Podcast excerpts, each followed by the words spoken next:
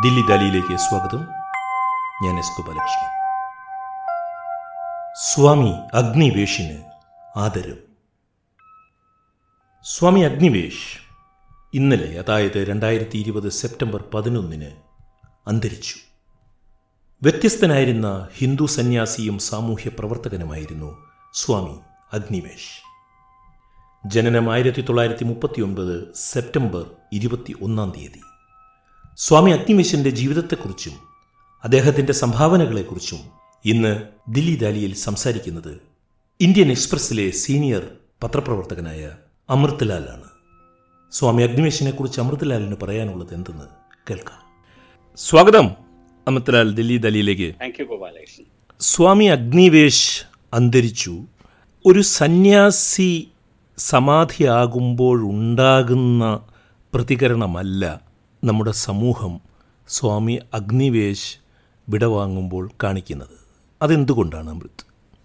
അത് അദ്ദേഹത്തിന്റെ ആ, അൻപത് വർഷക്കാലത്തെ ജീവിതത്തിനുള്ളിൽ അദ്ദേഹത്തിന്റെ രാഷ്ട്രീയ പ്രവർത്തനവും സാമൂഹ്യ പ്രവർത്തനവും അദ്ദേഹം പരസ്യമായി എടുത്തിട്ടുള്ള നിലപാടുകളും പിന്നെ അതാത് കാലങ്ങളിലെ പ്രതിപക്ഷത്തിന്റെ കൂടെയായിരുന്നു എപ്പോഴും അദ്ദേഹം നിലകൊണ്ടിരുന്നത്. അദ്ദേഹം ഒരിക്കലും ഭരണപക്ഷത്ത് ഭരണപക്ഷത്തിനോട് ചേർന്ന് നിന്നിട്ടുള്ള ഒരാളല്ല. എല്ലാ കാലത്തും ഒരു പ്രതിപക്ഷമായി നിന്നിരുന്ന ആളാണ് അദ്ദേഹം. അത് തന്നെയായിരിക്കണം ഒരുപക്ഷെ അദ്ദേഹത്തിന്റെ നിര്യാണത്തിൽ ഇത്രയധികം അതിനോടുള്ള പ്രതികരണം ഇത്ര വ്യത്യസ്തമായിരിക്കുന്നത്. അപ്പോൾ ദില്ലി ദലിയുടെ ശ്രോതാക്കളുടെ ബെനിഫിറ്റിന് വേണ്ടിയാണ്. കാരണം കേരളത്തിൽ പൊതുവേ നാം ചർച്ച ചെയ്യാത്തതും കേരള സമൂഹത്തിന് അത്ര പരിചിതമല്ലാത്തതുമായ ഒരു സന്യാസി സമൂഹവും ഒരു സമൂഹവുമാണ് ആര്യ സമാജ് എന്ന് പറയുന്നത്. ആര്യ സമാജിന്റെ ഭാഗമാണ് അദ്ദേഹം. അദ്ദേഹം ആര്യ സമാജിനോട് ഔദ്യോഗികമായി തെറ്റി നിന്ന കാലമുണ്ട്. അപ്പോൾ ഏത് സന്യാസി സാഹചര്യത്തിൽ കൂടിയാണ് അഗ്നിവേഷ് വരുന്നത്? ഈ സൂചിപ്പിച്ചതുപോലെ ആര്യ ആര്യസമാജിയായിരുന്നു അദ്ദേഹം. ഇരുപത്തെട്ടാമത്തെ വയസ്സിൽ സെന്റ് സേവിയേഴ്സ് കോളേജിൽ കൽക്കട്ടയിലെ പ്രസിദ്ധമായിട്ടുള്ള സെന്റ് സേവിയേഴ്സ് കോളേജിൽ അധ്യാപകനായിരിക്കുകയാണ് അദ്ദേഹം അതൊക്കെ വിട്ട് ആര്യസമാജത്തിൽ ചേരുന്നത്. പിന്നെ നമുക്കെല്ലാം അറിയാവുന്നതുപോലെ ആര്യസമാജം എസെൻഷ്യലി പത്തൊമ്പതാം നൂറ്റാണ്ടിൽ തുടങ്ങിയിട്ടുള്ള ഒരു ഹിന്ദു പുനരുത്ഥാന മൂവ്മെന്റ് ആണ്. നവോത്ഥാനം എന്നതിനേക്കാളേറെ പുനരുദ്ധാനം എന്ന് വിശേഷിപ്പിക്കുന്നതായിരിക്കും കൂടുതൽ ആക്യുറേറ്റ് എന്ന് എനിക്ക് തോന്നിയിട്ടുണ്ട്. ആര്യ സമാജത്തിന്റെ പ്രവർത്തനത്തിന്റെയും അതിന്റെ അത് അത് അത് ശ്രമിച്ചിരുന്നത് വേദങ്ങളിലേക്കുള്ള ഒരു തിരിച്ചുപോക്ക് വിഗ്രഹാരാധനയ്ക്കുള്ളതിനെതിരെയുള്ള ഒരു പൊസിഷൻ അതുപോലെ കൺവേർഷനെതിരെയുള്ള സമ അത് അതിന്റെ ആര്യ സമാജത്തിന്റെ പ്രത്യേകത. ഐ മീൻ പിന്നെന്താണ്? വെജിറ്റേറിയനിസം. ഇങ്ങനെ ഒരുപാട് ഒരു ഒരു ഒരു ഒരു പുനരുത്ഥാനത്തിന്റെ ഒരു വേദകാല സംസ്കൃതിയിലേക്ക് മടങ്ങിപ്പോവുകയാണ് ഹിന്ദു സമുദായം ചെയ്യേണ്ടത് എന്ന ഒരു നിലപാടിൽ നിന്നുകൊണ്ടാണ് ദയാനന്ദ സരസ്വതി ആര്യസമാജം ആയിരത്തി എണ്ണൂറ്റി എഴുപത്തി അഞ്ചിൽ സ്ഥാപിച്ചത്. അപ്പൊ അതിന്റെ ഭാഗമായിട്ടാണ് സന്യാസം സ്വാമി അഗ്നിവേശ് സ്വീകരിക്കുന്നത്. എന്നാൽ ഇതിനകത്ത് തന്നെ ഈ സ്വാമി അഗ്നിവേശിന്റെ ജീവചരിത്രം നമ്മൾ നോക്കുമ്പോൾ അല്ലെങ്കിൽ അദ്ദേഹത്തിന്റെ പ്രവർത്തനം നമ്മൾ നോക്കുമ്പോൾ ഇതിനകത്ത് ഒരുപാട് കോൺട്രഡിക്ഷൻസ് ഉണ്ട്. ഈ പറഞ്ഞ പോലെ ആര്യസമാജത്തിന്റെ പ്രഖ്യാപിതമായിട്ടുള്ള ഒരുപാട് ഈ പുനരുത്ഥാന ലക്ഷ്യങ്ങൾക്ക് യോജിച്ചിട്ടല്ല അഗ്നിവേശ സ്വാമിജി പ്രവർത്തിച്ചിട്ടുള്ളത്. അതെ. ഉദാഹരണത്തിന് ജാതിയെ കുറിച്ചിട്ടുള്ള അപ്പൊ ജാതി വിരുദ്ധ പ്രസ്ഥാനം ജാതിക്കെതിരെയുള്ള ഒരു സമരം എന്നത് ആര്യ സമാജത്തിന്റെ ഒരു മുദ്രാവാക്യങ്ങളിലൊന്നാണ് ആര്യ സമാജം ജാതി അംഗീകരിക്കുന്നില്ല. അഥവാ ഈ എന്താണ് ജാതി ബൈ ബർത്ത് എന്നുള്ളത് അംഗീകരിക്കുന്നില്ല. ഇദ്ദേഹം അതിന്റെ ആ ഈ ഒരുപക്ഷെ ആര്യ സമാജത്തിന്റെ അല്ലെങ്കിൽ ദയാനന്ദ സരസ്വതി യുടെ കാലത്ത് അത് അത് കൊണ്ടുവന്നിട്ടുള്ള അതിന്റെ ഏറ്റവും അതിന്റെ നന്മകളൊക്കെ തന്നെ മുഴുവനായി സ്വീകരിക്കുകയും അതിന്റെ തിന്മകളും ഒഴിവാക്കുകയും ചെയ്തിട്ടുള്ള ഒരാളാണ് ഗിരിവേശൻ അപ്പൊ ഇതിന്റെ പ്രത്യേകത എന്ന് പറയുകയാണെങ്കിൽ നമ്മൾ ഇദ്ദേഹം അങ്ങനെ ഒറ്റപ്പെട്ട ഒരാളായിട്ട് ഇദ്ദേഹത്തിന്റെ ജനപ്രീതി ഒരുപക്ഷെ വടക്കേന്ത്യയിൽ ഇദ്ദേഹത്തിന് കിട്ടിയിരുന്ന സ്വാധീനം സാധാരണക്കാരുടെ ഇടയിലൊക്കെ ഉള്ളത്. അതിനെ നമുക്ക് വേണമെങ്കിൽ ഒരു ലാർജർ അങ്ങനത്തെ ഒരു പാരമ്പര്യം വടക്കേ ഇന്ത്യയിലുണ്ട്. ഈ നേരത്തെ സൂചിപ്പിച്ച പോലെ ദയാനന്ദ സരസ്വതിയുടെ കാലം മുതൽ അല്ലെങ്കിൽ സ്വാതന്ത്ര്യ സമരക്കാലത്ത് തന്നെ നമുക്ക് അത്തരം വ്യക്തികളെ കാണാം. വടക്കേ ഇന്ത്യയിൽ പ്രത്യേകമായിട്ട് എടുക്കുകയാണെങ്കിൽ നമുക്ക് രണ്ടു മൂന്ന് പേരെ നമുക്ക് സൂക്ഷ്മമായിട്ട് നമുക്ക് കാണാവുന്ന ഒരാൾ സ്വാമി സഹജാനന്ദ സരസ്വതിയാണ്. അദ്ദേഹം ബുന്ദേൽഖണ്ഡിലാണെന്ന് തോന്നുന്നു ജനിച്ചത്. ബീഹാറിലാണ് പ്ര- പ്രധാനമായിട്ട് അദ്ദേഹത്തിന്റെ പ്രവർത്തനം നടന്നത്. പിന്നെ ടെനൻസിക്ക് വേണ്ടിയിട്ട് ടെനൻസി ഫാർമേഴ്സിന് വേണ്ടിയിട്ട് സംസാരിക്കുക സംസാരിച്ചു തുടങ്ങിയ അദ്ദേഹം. പിന്നീട് ഓൾ ഇന്ത്യ കിസാൻ സഭയുടെ ആദ്യത്തെ ജനറൽ സെക്രട്ടറിയാണ്. ജനറൽ സെക്രട്ടറി പ്രസിഡന്റാണ് ഓർക്കുന്നില്ല. എൻ ജി രംഗയും ഇ എം എസ് ഒക്കെ ഉണ്ടായിരുന്ന കാലത്ത്. സി പി ഐയുമായിട്ട് അടുത്ത് പ്രവർത്തിച്ചിരുന്ന ആളാണ്. അപ്പോൾ ഒരുപാട് എഴുതുകയും മറ്റും ചെയ്തിരുന്നു. സ്വാമി ഈ സ്വാമിജിയെ പോലെ തന്നെ. സ്വാമി അഗ്നി സഹജാനന്ദ സരസ്വതി അത്തരത്തിലുള്ള ഒരാളാണ്. വളരെ വലിയ രാഷ്ട്രീയ സന്യാസി ആയിരിക്കെ തന്നെ വലിയ രാഷ്ട്രീയ പാരമ്പര്യ രാഷ്ട്രീയ പ്രവർത്തനം നടത്തിയ ആളാണ് അദ്ദേഹം. അതുപോലെ തന്നെ രാഹുൽ സംകൃത്യായൻ ബുദ്ധഭിക്ഷുവായിരുന്നു അദ്ദേഹം ഒരുപാട് കാലം. സ്വാമി അച്യുതാനന്ദ് കാൺപൂരിനടുത്ത് പ്രവർത്തിച്ചിരുന്ന ഒരാളാണ്. അദ്ദേഹം ആദി ഹിന്ദു എന്ന പേരിൽ ദളിത് റിഫോമിസ്റ്റ് പ്രസ്ഥാനം നടത്തിയ ആളാണ്. അംബേദ്കറിന്റെ അസോസിയേറ്റ് ആയിരുന്നു. അംബേദ്കറിനെ യു പിയിലേക്ക് കൊണ്ടുവരികയൊക്കെ ചെയ്തിട്ടുണ്ട് അദ്ദേഹം. അപ്പൊ ഇവരിൽ ഇവരിലെല്ലാമുള്ള ശക്തമായിട്ടുള്ള സംഗതി പിന്നെ വിദ്യാഭ്യാസത്തിനുള്ള പ്രാധാന്യം കൊണ്ട് നൽകൽ. അതുപോലെ പത്രമാധ്യമങ്ങൾ നടത്തുക. ഇതൊക്കെ അച്യുതാനന്ദ് ചെയ്തിട്ടുണ്ട് സ്വാമി അച്യുതാനന്ദ്. അപ്പൊ അത്തരത്തിലുള്ള ഒരു ഒരു ഒരു ഒരു നമ്മൾ സാധാരണ നമ്മൾ ഒരു റിവൈവലിസ്റ്റ് അല്ലെങ്കിൽ റിഗ്രസീവ് എന്നൊക്കെ വിശേഷിപ്പിക്കാവുന്ന ഒരു സന്യാസി പാരമ്പര്യത്തിന്റെ ഒരു ബദൽ പാരമ്പര്യം.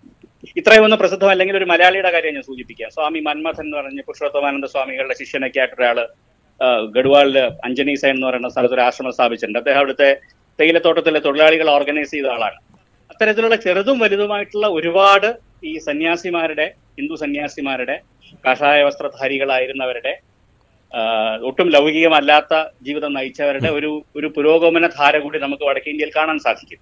നമ്മൾ അതുകൊണ്ട് അഗ്നിവേശനെ പോലും സ്വാമി സ്വാമിജിയെ നമ്മൾ ആ ഒരു പാരമ്പര്യത്തിന്റെ കണ്ണിയായിട്ട് വേണം കാണണം എന്നുള്ളതാണ് എന്റെ അഭിപ്രായം. അപ്പൊ അതിനകത്ത് ഒരുപാട് കോൺട്രഡിക്ഷൻസ് ഉണ്ടോ എന്ന് ചോദിച്ചാൽ കോൺട്രഡിക്ഷൻസ് ഉണ്ട്. ഇല്ലെന്ന് ഞാൻ പറയുന്നില്ല. കാരണം പക്ഷെ എല്ലാ കാലത്തും നമ്മൾ ഉദാഹരണത്തിന് എടുക്കുകയാണെങ്കിൽ അപ്പൊ എഴുപതുകളിൽ അദ്ദേഹം അടിയന്തരാവസ്ഥക്കെതിരെ നിലപാടെടുത്തു. ജനതാ പാർട്ടിയിൽ ചേർന്നു. ജനതാ പാർട്ടിയിൽ ചേർന്ന് എഴുപത്തിയേഴിൽ ഹരിയാനയിൽ അദ്ദേഹം മന്ത്രിയായി. ജനതാ സർക്കാരിൽ.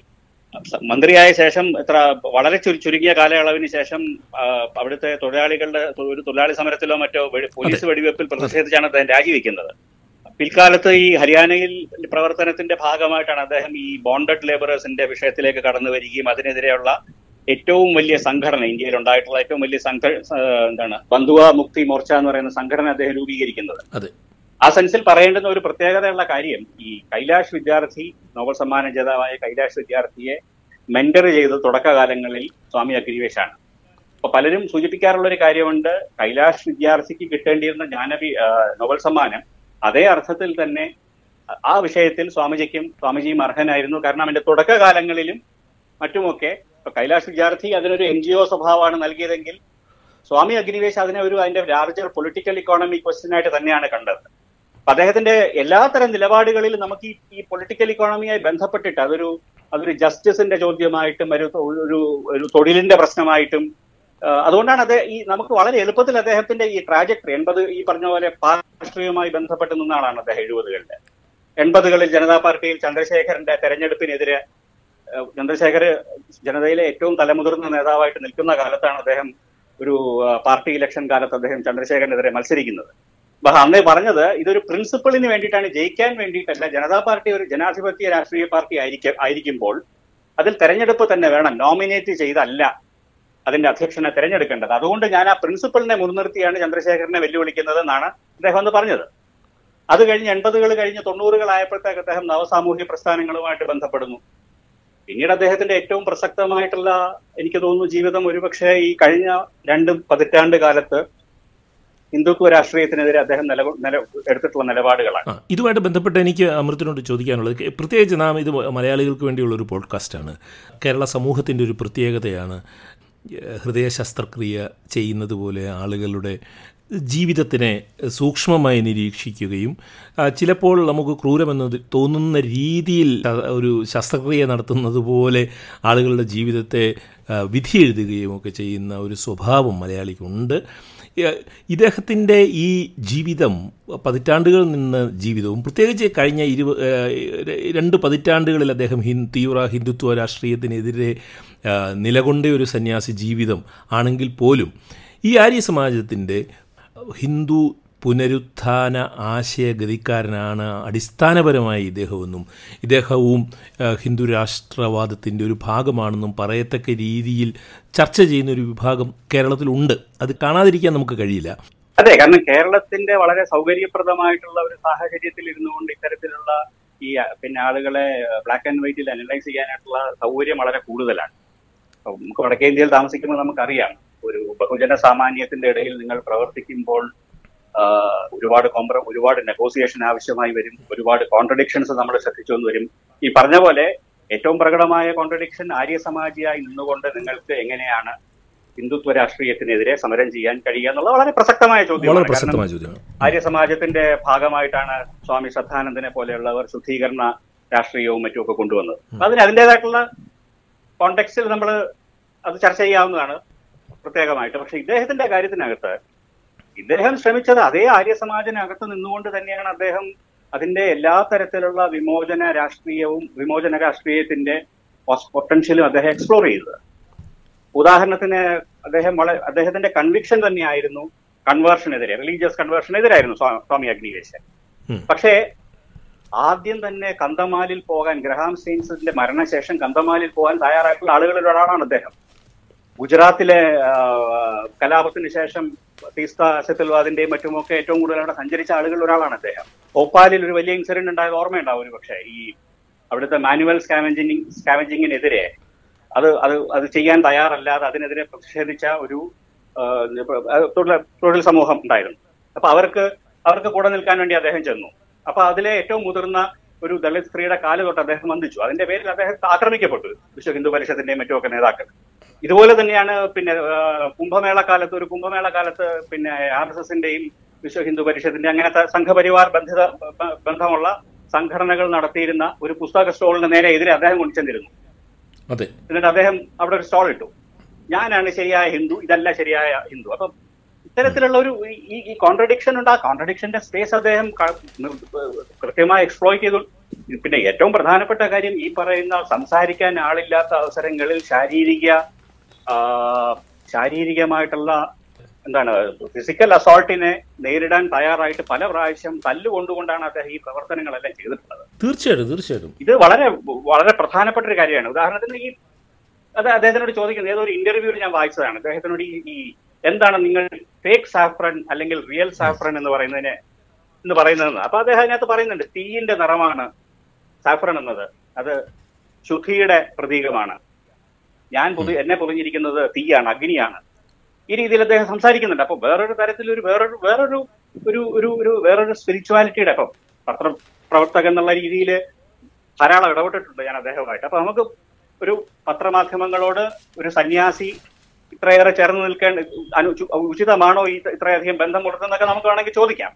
പക്ഷെ അതിനപ്പുറത്ത് അദ്ദേഹം ആ ആ അദ്ദേഹത്തിന്റെ ആവശ്യം അദ്ദേഹം പലപ്പോഴും ആവശ്യങ്ങളുമായി നമ്മളെ സമീപിക്കുന്നത് മുഴുവൻ ഒരു ലാർജർ ഏതെങ്കിലും ചില നൈതിക പ്രശ്നങ്ങളെ മുൻനിർത്തിയിട്ടായിരിക്കും.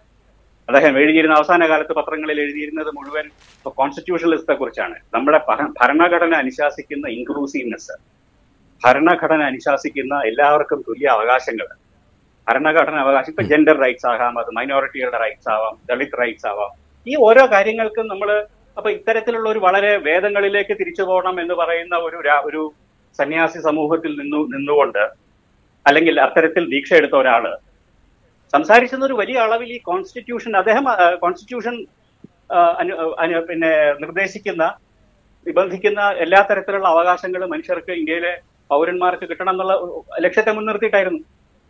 ഈ രണ്ട് കാര്യവും ഈ രണ്ട് കാര്യവും അദ്ദേഹം വളരെ ഭംഗിയായി സമന്വയിപ്പിച്ചു എന്നുള്ളതാണ്. ഒരു പ്രാചീന സംസ്കൃതിയുടെ സംസ്കൃതിയെ പറ്റി സംസാരിക്കുമ്പോഴും അതിന്റെ പ്രത്യേകതകൾ എടുത്തു പറയുമ്പോഴും അതിന്റെ പാരമ്പര്യത്തിൽ നിൽക്കുമ്പോഴും അദ്ദേഹത്തിന് ഈ പുതിയ കാലഘട്ടത്തിൽ ഒരു ഒരു എന്താണ് ഒരു ഒരു അവകാശം അടിസ്ഥാനപ്പെടുത്തിയിട്ടുള്ള ഒരു ഒരു ഒരു രാഷ്ട്രത്തെക്കുറിച്ചും അവകാശങ്ങളെ ഒരു കോൺസ്റ്റിറ്റ്യൂഷനെ മുൻനിർത്തിയുള്ള ഒരു ഒരു ഭരണഘടനയെ മുൻനിർത്തിയിട്ടുള്ള ഒരു രാജ്യത്തെക്കുറിച്ചും ഒക്കെ അദ്ദേഹത്തിന് വളരെ കൃത്യമായിട്ട് കാഴ്ചപ്പാടുണ്ടായിരുന്നു കാഴ്ചപ്പാടുണ്ടായിരുന്നു മാത്രമല്ല അത് ആ കാഴ്ചപ്പാട് പറയാനും ആ കാഴ്ചപ്പാട് പ്രാവർത്തികമാനും പ്രാവർത്തികമാക്കാനും ഏതറ്റം വരെയും പോകാൻ അദ്ദേഹം തയ്യാറായിരുന്നു. അതെ.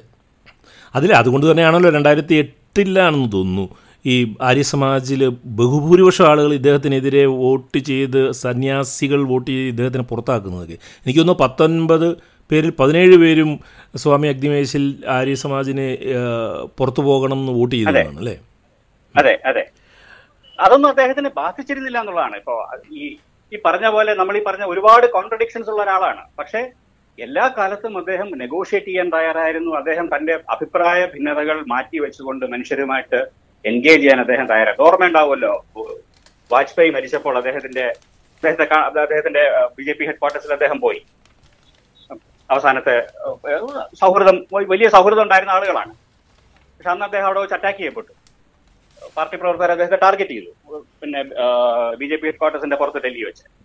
പക്ഷേ അദ്ദേഹത്തിന് ബി ജെ പിയോടുള്ള എതിർപ്പോ അദ്ദേഹത്തിന് പിന്നെ സംഘപരിവാറിനോടുള്ള എതിർപ്പോ ഒക്കെ തന്നെ തന്റെ പഴയ സുഹൃത്തായ വാജ്പേയിയെ ഒരു അവസാനമായി ഒരു നോക്ക് കാണണം എന്ന് അല്ലെങ്കിൽ ഉപചാരം അർപ്പിക്കണം എന്നുള്ള കാര്യത്തിൽ നിന്ന് അദ്ദേഹം പിൻവലിക്കുന്നില്ല പിൻവലിഞ്ഞില്ല അത് തന്നെ അത് തന്നെ.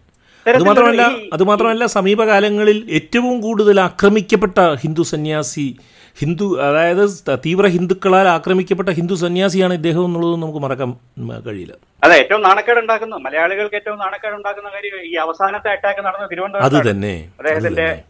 അദ്ദേഹത്തിന്റെ ഒരു പ്രസംഗം അലമൂലപ്പെടുത്തുകയും മറ്റുമൊക്കെ ചെയ്തു. പക്ഷേ അതിന് മുമ്പ് ഈ ജാർഖണ്ഡിലെ പക്കൂടിൽ വെച്ച് നടന്നിട്ടുള്ള ഒരു വലിയ അറ്റാക്ക് നടന്നു അദ്ദേഹത്തിന്റെ തലപ്പാവ് വലിച്ചു കീറി അദ്ദേഹത്തിന് ഭയങ്കരമായി തല്ലി അവർ പോലീസുകാരൊന്നും ചെയ്തില്ല. കേസിൽ ഒന്നും സംഭവിച്ചില്ല. അത്തരത്തിൽ ഈ ശാരീരികമായിട്ടുള്ള ഏറ്റുമുട്ടലുകൾ ഒരുപാട് നേരിടേണ്ടി വന്നിട്ടുള്ള ഒരു സന്യാസിയാണ്. തന്റെ രാഷ്ട്രീയം വ്യത്യസ്തമാണ് തന്റെ ഹിന്ദുമതം വ്യത്യസ്തമാണ് എന്ന് പറയുന്നത് കൊണ്ട് മാത്രം. ഇനി നമുക്ക് അദ്ദേഹത്തിന്റെ ഈ ഈ ബോണ്ടഡ് ലേബർ അത് അതൊന്ന് കുറച്ചൊന്ന് വിശദമാക്കുക. കാരണം വളരെ വളരെ വിപ്ലവകരമായ പ്രവർത്തനങ്ങൾ അദ്ദേഹം അതിൽ പെടു ചെയ്ത് ദിശാമാറ്റം തന്നെ ഉണ്ടാക്കിയ രീതിയിൽ അദ്ദേഹം ആ മേഖലയിൽ പ്രവർത്തിച്ചതാണല്ലോ. ഒന്നത് ആദ്യം ആദ്യമേ തുടങ്ങുന്ന ഒരാളാണ്. ഹരിയാനയിൽ നിന്ന് സ്റ്റാർട്ട് ചെയ്ത് ഒരുപാട് ഇൻഡസ്ട്രിയിലെ നമുക്ക് എല്ലാവർക്കും അറിയാം ഇന്ത്യയിലെ സവിശേഷമായിട്ടുള്ള ജാതി സാമ്പത്തിക സാഹചര്യങ്ങൾ കാരണം മനുഷ്യർ ഇതിൽ നിർബന്ധിതരാക്കപ്പെടുന്നുണ്ട്. അപ്പോ ബന്ധുവ മുക്തി മോർച്ച എന്ന് പറയുന്ന സംഘടനയിൽ കൂടിയിട്ടാണ് അദ്ദേഹം ഒരു തുടങ്ങി വെക്കുന്നത്. പിൽക്കാലത്ത് അദ്ദേഹത്തിന്റെ കൂടെ പ്രവർത്തിച്ചിരുന്ന കൈലാസ് വിദ്യാർത്ഥിയാണ് പിന്നെ അതിനെ മുമ്പോട്ട് കൊണ്ടുപോയത് നമ്മൾ ഇന്ന് കൂടുതൽ അറിയപ്പെടുന്നത് കൈലാസ് വിദ്യാർത്ഥിയുടെ പേരിലുമാണ്. പക്ഷെ ഇദ്ദേഹത്തിന്റെ ഒരു പ്രത്യേകത എനിക്ക് തോന്നിയത് ഇദ്ദേഹം അതിനെ സമീപിച്ചത് വെറും ഒരു അതിനെ അതിന്റെ ഒരു ലാർജർ പൊളിറ്റിക്കൽ ഇക്കോണമിക് ക്വസ്റ്റ്യൻ ആയിട്ട് തന്നെയാണ് അദ്ദേഹം എപ്പോഴും കണ്ടത്. അതെ. അതിനകത്ത് നീതിയുടെ ചോദ്യമുണ്ട് സാമ്പത്തിക സമത്വത്തിന്റെ ചോദ്യമുണ്ട്. അത്തരത്തിൽ ഒരു ഒരു രാഷ്ട്രീയം മുൻനിർത്തിയിട്ടാണ് അദ്ദേഹം ഈ കാര്യങ്ങളിലെല്ലാം ഇടപെടുന്നത്. പിന്നെ ഈ ഇത്തരത്തിലുള്ള പ്രവർത്തനങ്ങളൊക്കെ കൊണ്ടായിരിക്കണം നമ്മളെ നമ്മളെ നമ്മൾ അദ്ദേഹവുമായിട്ട് ഇന്ററാക്ട് ചെയ്യുമ്പോൾ നമ്മൾ ശ്രദ്ധിക്കുന്ന ഒരു കാര്യം ഈ ഒട്ടും ഹെയറാർക്കി ഇല്ലാതെ സന്യാസിമാർക്ക് തീരെ സാധിക്കുമെന്ന് നമുക്ക് തോന്നാത്ത രീതിയിൽ ഒട്ടും ഹെയറാർക്കി ഇല്ലാതെയാണ് അദ്ദേഹം ഇടപെട്ടിരുന്നത്. മനുഷ്യരുമായിട്ട് ഇടപെട്ടിരുന്നത്. നമ്മൾ ആരായാലും നമ്മൾ ആരാണെന്നുള്ളത് അദ്ദേഹത്തിന്. വിഷയമായിരുന്നില്ല ആര് ചെന്ന് കഴിഞ്ഞാലും സംസാരിക്കാൻ അദ്ദേഹം തയ്യാറായി ആരോടും അദ്ദേഹം അങ്ങോട്ട് കയറി ഇടപെടും. അത് തുല്യരായിട്ട് തന്നെയാണ് അദ്ദേഹം ഇടപെടുക. താൻ സന്യാസിയാണെന്നോ തന്നെ താൻ സന്യാസി ആയതുകൊണ്ട് താൻ മറ്റാരെക്കാളും കൂടുതൽ ബഹുമാനം അർഹിക്കുന്ന ആളാണെന്നുള്ള ഒരു ധ്വനിയും തന്റെ സംഭാഷണത്തിലോ പെരുമാറ്റത്തിലോ പ്രകടിപ്പിക്കാത്ത രീതിയിലാണ് അദ്ദേഹം ഇടപെട്ടിരുന്നത്. നമ്മൾ ഓർക്കണം അദ്ദേഹം ഒരു മുൻ ഒരു സംസ്ഥാനത്തെ മുൻ മുഖ്യമന്ത്രിയായിരുന്നു റൈറ്റ് ലൈവ്ലിഹുഡ് പോലുള്ള അവാർഡുകളൊക്കെ അദ്ദേഹത്തിന് കിട്ടിയിട്ടുണ്ട്. പക്ഷെ അതൊന്നും അദ്ദേഹത്തിന്റെ ഈ പെരുമാറ്റത്തിൽ ആ രീതിയിൽ ബാധിച്ചിട്ടില്ല. അമൃത് ഞാൻ അദ്ദേഹത്തിനെ അവസാനമായിട്ട് കാണുന്നത് എനിക്ക് പരിചയമൊന്നുമില്ലായിരുന്നു. പക്ഷെ അവസാനമായിട്ട് കാണുന്ന ആ സമയം ഈ ആന്റി സി ഐ എ പ്രൊട്ടസ്റ്റിന്റെ ഭാഗമായിട്ട് ഡൽഹിയിൽ ടി എം കൃഷ്ണ പാടാൻ വന്നപ്പോൾ ആ സ്റ്റേജിന് പിന്നിൽ ഞാൻ ഞാൻ ടി എം കൃഷ്ണയെ കാണാൻ വേണ്ടി ചെന്നപ്പോൾ ടി എം കൃഷ്ണയോട് സംസാരിച്ചുകൊണ്ട് ഒരു ബെഞ്ചിൽ സ്വാമി അഗ്നിവേശ് ഇരിക്കുന്ന കാഴ്ചയാണ് എന്റെ എന്നെ സംബന്ധിച്ചിടത്തോളം ജീവിതത്തിൽ അദ്ദേഹത്തിനെ അവസാനമായിട്ട് നേരിട്ട് കാണുമ്പോഴുള്ളത്. അതിനൊരു വല്ലാത്ത ഒരു ഒരു വലിയ അർത്ഥം എന്റെ മനസ്സിലുണ്ട്. ആ ഇമേജ് അവർ ആ സ്റ്റേജിന് പിന്നിൽ അവർ ഒരു ബെഞ്ചിലിരുന്ന് ഇങ്ങനെ സംസാരിച്ചുകൊണ്ടിരിക്കുന്നത്. ഒരേ രാഷ്ട്രീയത്തിന്റെ രണ്ട് പ്രതിനിധികളാണ് ഗോപാലകൃഷ്ണൻ രണ്ട് പേര്. അതെ. രണ്ടുപേർക്കും സ്വാമി സ്വാമിജിക്ക് പ്രത്യേകിച്ചും ഈ ഒരു ഒരു വലിയ ജനാധിപത്യത്തിന്റെ ഒരു ജനാധിപത്യ സംസ്കാരം അദ്ദേഹം ഉൾക്കൊണ്ടിരുന്നത്. അതുകൊണ്ടാണ് അദ്ദേഹത്തിന് എനിക്ക് എപ്പോഴും തോന്നിയിട്ടുള്ളത് ഈ കോൺട്രഡിക്ഷൻസ് ഒക്കെ വെച്ചുകൊണ്ട് തന്നെ. ഈ പറഞ്ഞ പോലെ ആര്യ സമാജത്തിന്റെ ബാക്ക്ഗ്രൗണ്ട് അല്ലെങ്കിൽ അതിന്റെ അതിലെല്ലാം വിശ്വസിച്ചിരുന്ന ആളാണ്. അദ്ദേഹം വളരെ വെജിറ്റേറിയനിസത്തിന്റെ ആളായിരുന്നു. പക്ഷെ അദ്ദേഹം നോൺ വെജിറ്റേറിയൻ ആയിട്ടുള്ള പലരുടെയും വീട്ടിൽ പോയി താമസിക്കുകയും അദ്ദേഹത്തിനോട് ഈ ഉദാഹരണത്തിന് പശു സംരക്ഷണം ആര്യ സമാജത്തിന്റെ ഒരു വലിയ സ്ലോഗനാണ്. അദ്ദേഹത്തിന്റെ നിലപാടുകൾ ലഘൂകരിക്കാനൊന്നും അദ്ദേഹം തയ്യാറായിരുന്നില്ല. പക്ഷെ മറ്റാളുകൾക്ക് മറ്റ് പൊസിഷൻ എടുക്കാനായിട്ടുള്ള അവകാശം അദ്ദേഹം സമ്മതിച്ചു തന്നിരുന്നു. നിങ്ങൾ എന്ത് കഴിക്കണം എന്ന് തീരുമാനിക്കാനായിട്ടുള്ള അവകാശം നിങ്ങളുടെ നിങ്ങളുടേതാണ് എന്ന ആ ഒരു ജനാധിപത്യ ബോധം ഉണ്ടല്ലോ അതാണ് ഇപ്പോൾ അപ്പോൾ അദ്ദേഹം പറഞ്ഞിരുന്നത്. ഞാൻ കഴിക്കില്ല പക്ഷെ നിങ്ങൾക്ക് കഴിക്കാൻ പാടില്ല എന്ന് ഞാൻ പറയില്ല. അല്ലെങ്കിൽ അത് നിർബന്ധമാക്കില്ല ഞാൻ. ഈ ഒരു ഈ ഈ വളരെ ഉയർന്ന ജനാധിപത്യ ബോധം അദ്ദേഹത്തിന്റെ. പ്രവർത്തനങ്ങളിൽ ഒരുപാട് അല്ലെങ്കിൽ അദ്ദേഹത്തിന്റെ നിലപാടുകളിൽ ഒരുപാട് പ്രതിഫലിച്ചിരുന്നു എന്നുള്ളതാണ് അദ്ദേഹത്തെ മറ്റൊരുപാട് പേരിൽ നിന്നും അതും അദ്ദേഹത്തിന്റെ ഈ റിസ്ക് എടുക്കാനായിട്ടുള്ള ഒരു റിസ്ക് എടുക്കാനും തന്റെ നിലപാടുകളിൽ ഉറച്ചു നിൽക്കാനും ഉള്ള അദ്ദേഹത്തിന്റെ തീരുമാനങ്ങളൊക്കെയാണ് അദ്ദേഹത്തിന് എനിക്ക് തോന്നുന്നു നമ്മുടെ കാലഘട്ടത്തിലെ ഒരുപാട് സാമൂഹ്യ പ്രവർത്തകരിൽ നിന്നും രാഷ്ട്രീയ പ്രവർത്തകരിൽ നിന്നും ഒക്കെ വ്യത്യസ്തരാക്കുന്നത്. സന്യാസി സമൂഹത്തിൽ നിന്നും ഒരുപക്ഷെ. Thank you Amritlal.